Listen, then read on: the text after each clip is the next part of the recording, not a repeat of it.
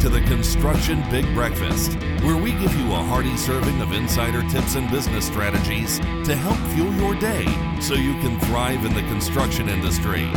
Now, here's your host, Tip Top Tim Fitch. Hi, everyone, and welcome to the latest edition of the Construction Big Breakfast podcast. Uh, uh, welcome you again.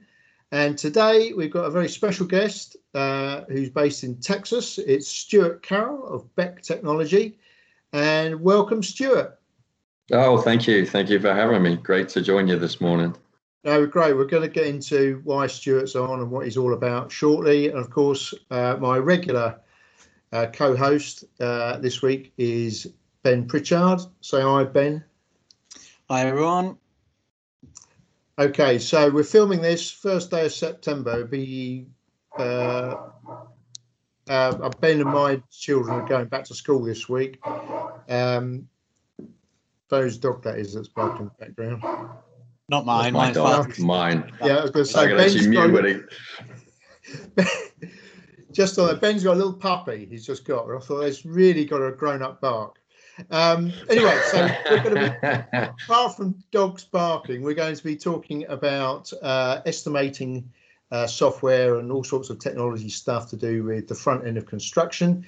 But as any of our uh, avid lis- uh, listeners and viewers will know, that you know when we we try and find interesting guests from around the world, and today we've got Stuart, who's based in Texas. And Stuart, I've got to ask you, what did you have for breakfast this morning?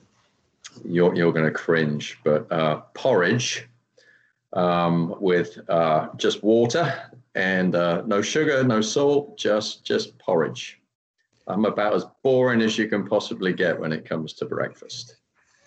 That does sound rather bland. I mean, So I, I actually, um, I actually am a swimmer, and um, even even in my later years, so I, I'm up at the, the crack of dawn, and um, the the very worst thing you can have before you go do a, a big old workout is a sweet Texas breakfast. So I've always gone back with uh, boring old porridge, but it's it's served me well over the years.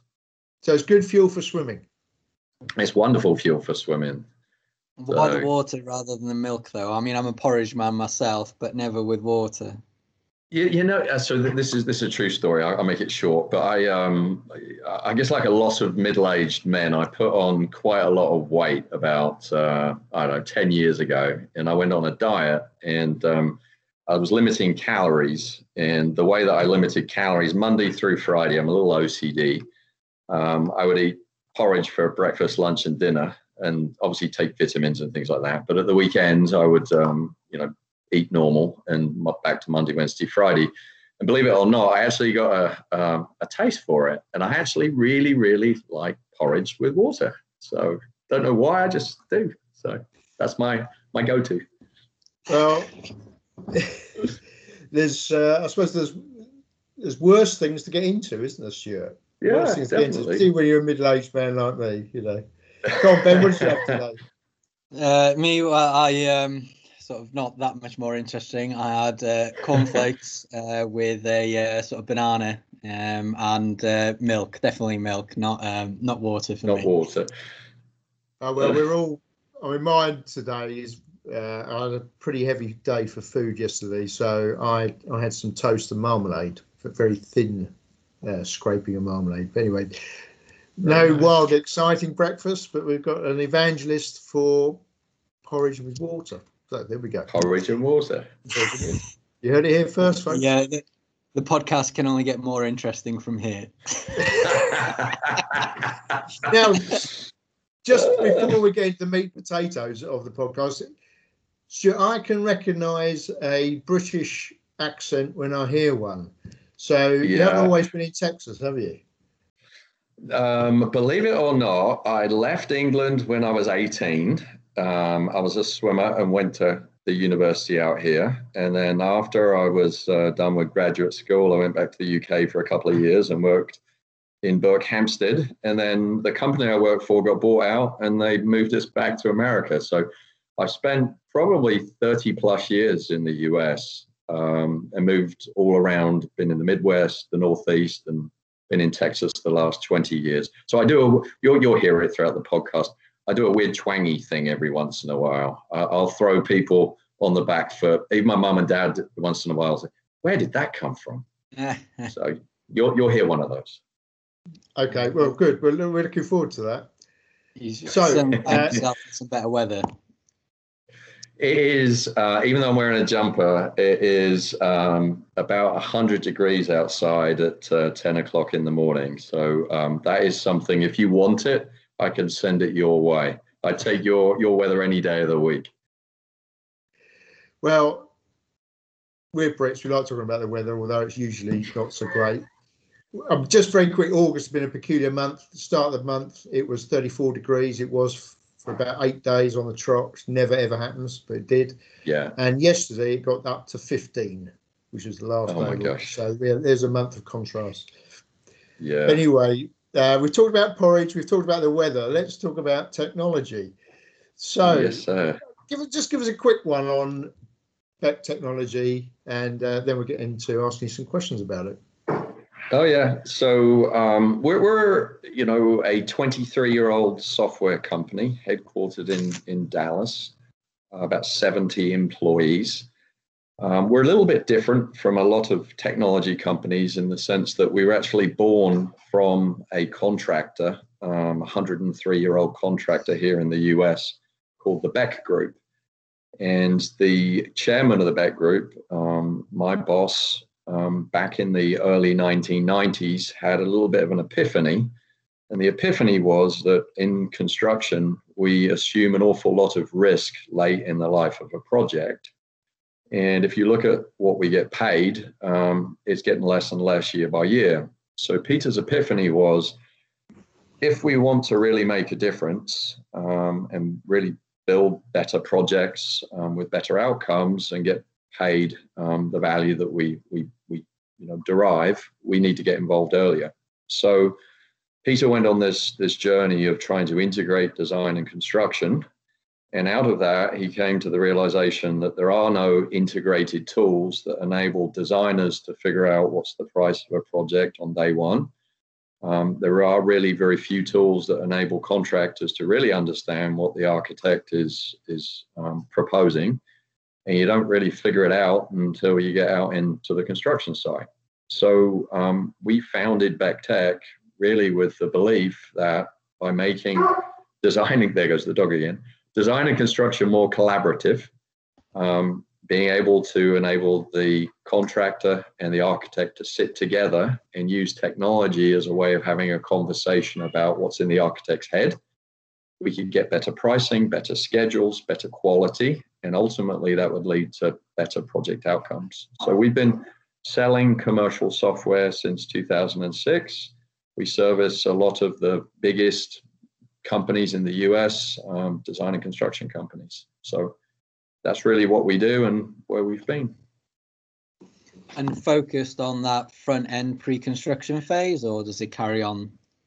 Yeah, so we, we um, we're very much a pre-construction oriented company um, we're very much of the belief that um, the biggest opportunity is to make changes when you haven't really put a ton of time and effort into documenting the project. So we are a pre-construction company. However, if you if you look at what really happens, at least in the US and this may be globally, you know nothing about a project on day one. You know as much as you're ever going to know about a project at the end of construction. Um, but we don't use that data throughout the life of the project the next go around. So we refer to that as the pre-construction data lifecycle. So everything that we have focused on is in pre-con, but we're capturing data throughout the life of the project with the intention of being able to use that to make better, more informed decisions in pre-construction. Cool. I mean, one of my um, uh, favorite sayings is uh, that as an industry, we're uh, data rich and knowledge poor. Um, yes. So we're generally sort of very good at measuring, um, but we don't often know uh, why we're measuring it, and we certainly then don't particularly uh, do much with that measurement. Um, so you, you, take the outturn costs and the um, like maintenance costs, life cycle costs, and you bring that in to make more informed decisions early days. Is that what you're saying? Yeah, that, that less less today about um, operational costs. Um, a lot of our customers are you know builders, contractors.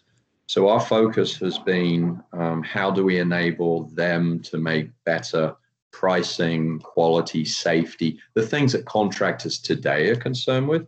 But big picture, um, I agree 100% with what you were saying. You know, I can't imagine an industry that creates more data, but we do absolutely nothing with it. So um, I sort of liken where we're at today. It was funny, you know, when I started in this industry 30 years ago, I thought this was, you know, easy and it would take off in five years uh, time i'd be looking for something else to do and 30 years later we're still tip of the iceberg but i, I, I genuinely think life cycle data um, is, is definitely part of where we're heading it's not what we've got today but it, it's definitely where we're heading what do you think the barriers are why because there's no reason really is there for us not to be there already um, yeah most cases I, it, it, and I, again, my a lot of my working career is in the U.S., so that's where my perspective comes from. But um, if if you sort of go back to you know historical the 50s, 60s in the U.S., um, there's a lot of references to the master builder.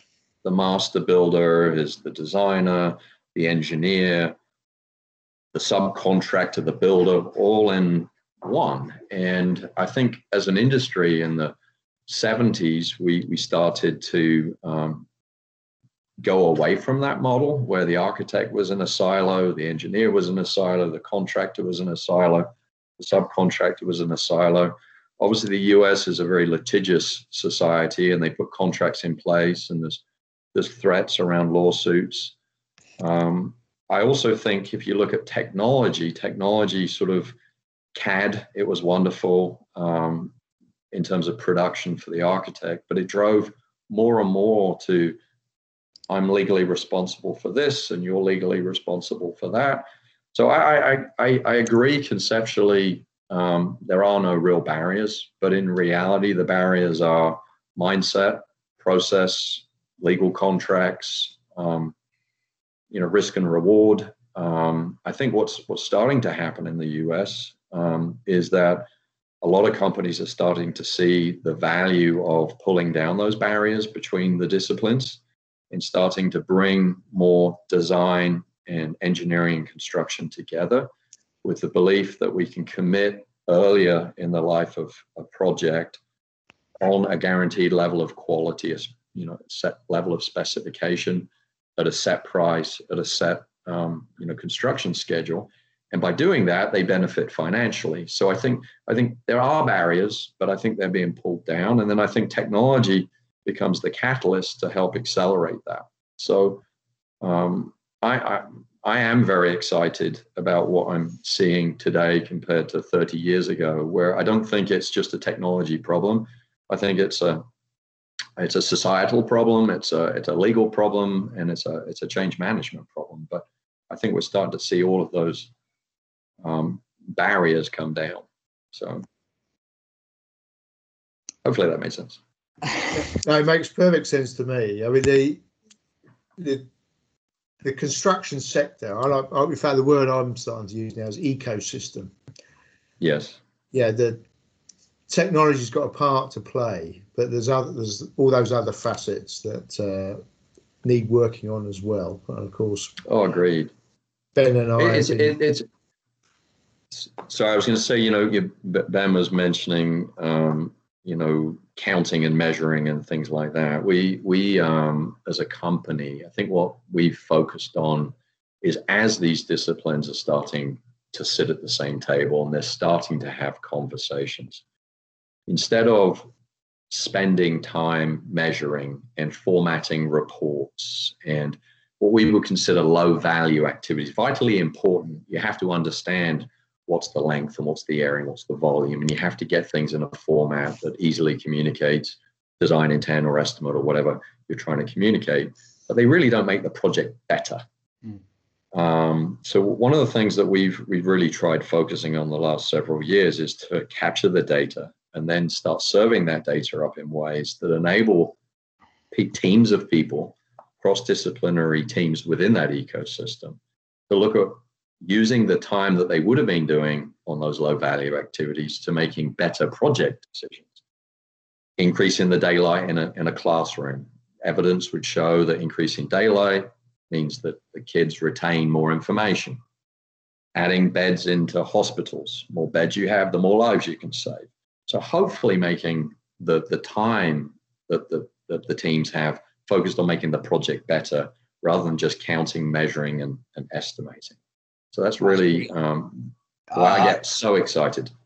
Yeah, I think it, there's a, a real misconception that through um, sort of standardization that you um, sort of lose uh, an ability to um, to to to make the building sort of look different, look better, and things like this. But if you're starting at a you know not a blank sheet of paper, then you're right. People can really focus on the value add you know how can yes. i make these things better how can i better sort of understand what the end user wants and build this into um, what i've got rather than sort of you know starting from scratch and working up from there it's there, there, there really is no need um, for us as an industry especially with uh, you know modular and other types of modern methods of construction that allow you to componentize and create these systems uh, that are well understood you know, we should really yes. be focusing on you know, making better places. Yeah, agreed. I mean, you, you, you look around us, and you, I mean, it doesn't take a rocket scientist to figure out as you drive down the street, you know, the what what was the purpose of the building? And in, in most cases, again back to the 70s and 80s, it was all about form. And when you when you when you listen to um, owners, not not all owners, but 80 to 90 percent of owners they want the best functioning facility. And there are certain elements that, that they want, um, you know, the best looking entrance. They want their brand. Um, but to your point, I mean, why, why start from scratch on the HVAC systems? Um, you know, they, they need to serve a purpose. And um, we have built enough buildings to know um, how to get the best performing, best functioning systems without starting from scratch every single time. So, um, so it's an exciting time to be in construction. Uh, well, hopefully, certainly. Um, uh, in terms of um, sort of the, all the data um, sort of within um, your your ecosystem, you, you know, you've got mm-hmm. the opportunity for a rather large sort of data lake um, that lots of people could potentially sort of look at to create sort of well understood benchmarks that are bigger than just my organization. Is that sort of something that you see an appetite with um, with, with your customers for to understand not only am I performing well from my sort of historical past, but actually as an industry, where am I? I, I, de- I definitely think there are opportunities um, industry wide um, where we have focused in the US, right or wrong, um, has been collecting data on a individual company basis. We, we do have the right to aggregate data and look across the industry. To date, what we have really focused on has been enabling customers to set up the, the way that they want to classify their data, the metrics that are important to them, capture that, and then provide them tools that are built into the workflow for doing, hey, I want to benchmark this against the past five projects of a similar type. Um, when we're going through and we're doing value engineering, instead of them, you know, thinking from a blank sheet of paper, let's look at the history of alternatives that we have, as a company, have done. The challenge with industry data um, is distrust. Um, it, it's sort of it's sort of like model based estimate. We we actually have a integrated um, 3D BIM um, capability within our, our application. The, the idea is awesome, but I think it again it comes back to trust. And I think um, if you if you haven't created it, there is always a distrust. In the U.S., there there's there's several um, industry-wide data sources. RS Means um, is, is, the one that a lot of people are familiar with. Um, most of our customers want to benchmark against it, but they don't trust it. And all they all they want to make sure is they're kind of in the ballpark. So I think I think there are some other um, challenges to to solve before you start serving the data up across the industry. Um, well, I would I challenge you slightly, and um, you Sure. know, Tim, uh, see what you think. I, I'm not sure whether it's a lack of trust or more fear and apprehension because that's the only place they can compete. So if you take away that ability to compete on price, most of the industry's buggered. yeah, I, I mean, uh, f- fair point. It, it, um, it, it's it's sort of funny when um, we so there's there's several things we do for our customers. One of the things we we we do the implementation phase with our product is set them up with a database, and it's amazing how many of them talk about their secret sauce being their unit prices. And I, I always scratch my head. You you look at two contractors in the same market. Are you working with different subs? No, we're working with the same subs. So really, your unit prices are the same. So I, I, I guess I could I could see that to a, degree. I think the, the the the challenge that I've I've seen though is if I if I don't know what goes into it, I inherently distrust it. When I Mhm. inherently distrust it, I'm not going to use it. I'm not going to try and learn why it is what it is. I'm just going to distrust it. So I guess my point would be, even if it is that the um, you know their value proposition isn't isn't high enough, um, I still think there's distrust of data that you inherit as opposed to data that you create.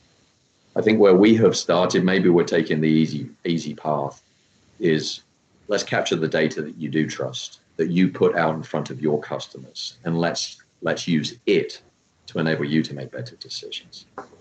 Um, I think uh, there's plenty of problems to solve, and I'm not all about boiling the ocean on day one, but um, I do think you've got to start somewhere, and that's really where we've chosen to start. Uh, Tim, I thought you were looking rather pensive. Um, I frozen I- disappeared, so I'm not sure how much of that. right. I lost about thirty seconds because uh, I did data interruption. anyway, I'm back. I'm back, and I'm, I, I heard most of that. I'm, I'm I'm intrigued really about just explain how how you capture through the delivery phase of a project uh, the cost data, the actual cost data, and presumably time data that goes. yeah so yeah so um, as i mentioned we're we're focused on pre-construction. Um, we have an integrated pre-construction toolkit. So not uh, you know another another big beef of mine is an, is an industry where we're deliverable centric. Um, you know we, we we keep the estimates but we lose all the data that went into building the estimate. Um, or we don't use it so one of the things in our solution is we have a simple versioning capability. So at every major milestone or any milestone in between, um, you have a simple way, in essence, of saying version. And it will version the quantity takeoff, the model, it'll, it'll any of the documents that you used, uh, the estimate, the production rates, the unit prices, all of that gets stored within a SQL database. And then on the back end, that SQL database we have tools, Power BI, Excel, we have some custom tools that enable you to, our customers to leverage that data. So that's pre-con. At the end of pre-construction, we have some integrations with some construction project management partners. You probably know the two, Autodesk and Procore. Um, with those two, we have the ability of pushing the outputs from our uh, pre-con tool into um, their tools as the starting points for their budget, along with the starting quantities. Throughout the buyout, they're tracking the changes to those quantities, the changes to the costs. And then at the end of the project, we have a um, method of bringing back final construction quantities, um, final construction costs, and we bring it back in as an estimate. Um, and then um, we store that in our database um, so that we have final production rates, final whatever you have been tracking in the field. Um, we have that information. Obviously, if you're not tr- if you're not tracking productivity rates, we don't have those from the construction side. But we are bringing whatever data you do have back into our system, so you have every major milestone, including buyout. And how do you? Um, uh, I mean, when I was working um, client side before I joined Invent, uh, we had Mhm. lots of. I I mean, a lot of it was you know spreadsheet based. I'll be honest. You know, looking back five, ten Yeah. years. Um, Excel is everyone's best and worst friend. um, generally, um, and we had lots of opportunity to collect data. And maybe it goes back to your trust thing again, but people just, you know, it was an extra thing to do, so nobody did it. Um, Yeah. It, it is of your technology and software well embedded enough that it can, you know, and have you got um, uh, any um, uh, uh, data that shows that using the information saves time, increases win rates, uh, the tender cost and output cost is more accurate, those type of things. Yeah, we, we, we do. So uh, in, in terms of the workflow, our, I liken our strategy really to, it's almost like a Trojan horse strategy.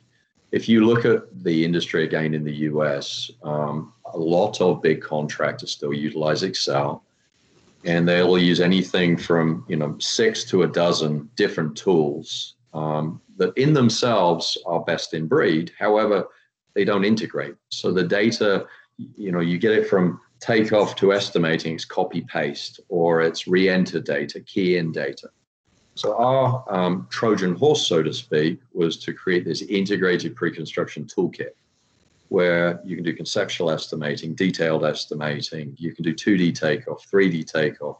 You can benchmark you can um, bid level. So at the end of the pre-construction phase when you're picking your subs you can compare one sub number against a sub another sub's number to get the final price at, at, you know as you're tendering the project. Um, so the first part was to get it all integrated so that people are using the platform and then we have a little button it's in the top left hand corner called version and um, at every major milestone our customers will version the estimate and by doing that you in essence are saying take everything that i've done it's not an extra activity it's just marking in time. I'm at the end of schematic design, end of design development, end of construction documents. Um, so it's not an extra step. It's it's making it easy for people to use. And then we have tools on the back end that enable you to leverage that data. So part of it, I think, is is really giving them an easy way to do it, but then showing them the value of doing it. Um, we do have customers that have been able to demonstrate. It's it's let you know it's less about um, um, accuracy because I think the thing that I hear from my customers, you're guaranteed to be wrong. You're working off of incomplete information. It's degrees of wrong. So I think the thing that we we um, we have anecdotally is it's more predictable. The number that I put at the beginning, um, at every major milestone, we have the ability in the tool to compare what changed between those data sets and visually be able to show the team, hey, you changed this. And because it's tied to the estimate, this is the so what. So it, it's less about it's cheaper or it's faster, but it is 100% anecdotally um, more predictable. We see less variation from initial concept through um, buyout. So you, you know you'll be wrong, but you know why you're wrong. You know why you're wrong. and I, you know, I, I, I mean, I, I know that sounds funny, but um, to me, the, the, the art of estimating is is that you're taking incomplete information and you're trying to look into a crystal ball to forecast what it's going to going to be. And all we can do is help our customers use the data they've had before to make better judgment calls and be able to justify why they made a, a, judgment call and to have a conversation with the design team if it needs to be different. So it's, it's less about right and wrong and more around degrees of, of wrong, perhaps, or degrees of right. It's, I've got, I'm intrigued by uh, something you said uh, during that, Stuart. Presumably, this is a tool you're, I'm making an assumption, tell me if I'm wrong, that your, Sure. your customer base is principally tier one contractors. Yeah, um, I mean, we, we we we go down beyond tier one, but yes, a lot of our customers are the the big guys. So, yeah, I mean, I'm, I'm like everyone's sat on this call. And I've been in this game a long time. I mean, the, tier one contractors they're typically between 15 and 20 percent self deliver, and the rest is subcontractors and suppliers of materials. So, if if your tool isn't integrated into the supply chain, mm-hmm. is still reply. It's still reliant on their plug number. Have it, I, is that it, me being a bit cynical? Or well, it, it it is, but it isn't. Again, if you have the history from when you got the subs on the last project, the numbers that you have are the last bidding projects or the last completed projects that that sub has done. So yes, it is a plug number. It is not. It is not the subs number, but it is as good as the last number that you got. I mean, the reality is you can have two projects on the, on the same day and the, the subcontract is going to give you a different price even if they were identical if they really need the project. So the, the, there are there are variances in unit prices that i don't care what software you have you, you're never going to be able to forecast. And again it's degrees of right. Instead of hey historically it's $25 per you know square meter of something we can actually look at the last three bidding projects in that market and actually use those numbers to come up with, hey, the bids have been really tight. I feel very confident about that number. Or, hey, the bidding history over the last three projects has been a big variance. So let's put a number in, but our contingency may needs may need to be a little bit higher for those particular items. So it's it's it's part science, it's part art, um, I don't think you're ever going to get rid of the the art of estimating, and some of that is understanding the current climate. Um, and you know, I'm, I've been around long enough to say we don't have a silver bullet, and I don't I don't think even if we did, you'd sell it. but then going back to what we were talking about earlier about sort of you know a more standardized uh, and componentized sort of marketplace you'll still have that sort of you know 20% of finishes and things like yeah. that can be, but we should be able to more accurately sort of say how long and how much um, buildings uh, should cost. Uh, I believe that. Part of that is, I think, you know, going back to sort of, you, know, what you were um, first talking about, sort of why the Beck Group sort of started looking into this, is we need to spend more time up front de-risking projects as much as we can. Um, you know, don't start trying to figure out what's in the ground once you're already there. Um, otherwise, it's all going to go horribly wrong. I mean, Tim will know that That's well from his background. yeah, I, I, I, mean, I agree 100 percent. Sorry, Tim. No, yeah, Ben was alluding to where I started this industry, which was literally in the ground. I used to do foundations many decades right. ago. Anyway, Stuart, I mean, it's been a fascinating uh, discussion about the front end of projects, which is where all the trouble starts, isn't it? Definitely. definitely. Um, we're obviously we're big advocates of uh, putting extra resources, brain power, and uh, creativity into the front end of projects.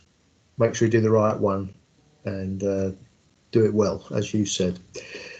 100%. Sure, it's been a it's been a pleasure having you on talking about uh, uh, Beck technology and your software.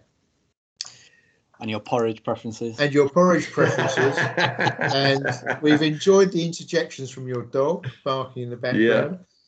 Yeah. Uh, if we've got, obviously, we've got lots of viewers for our channel. How do they get hold of you? How do they get hold of Beck Technology? Yeah, so probably the easiest way is uh, go to our website, www.beck, B-E-C-K, technology.com. Um, that's probably the easiest way to get hold of us. Okay, that's terrific. And uh, we'll put all the uh, contact details in the show notes, uh, which uh, Sarah will do when she's editing it. Uh, and really, to our viewers, thanks very much again, Stuart. Thanks You're welcome. Ben's asking all the difficult questions today. He's passionate about this stuff. Uh, to everyone else, hope you've enjoyed the podcast. Like us. What else am I supposed to say? You're supposed to like it or like, something. Subscribe. yeah, yeah, subscribe. That's it. Subscribe. That's always good. And uh, we'll hopefully you've enjoyed it. And we'll see you on the next episode uh, in two weeks' time. So thanks for watching.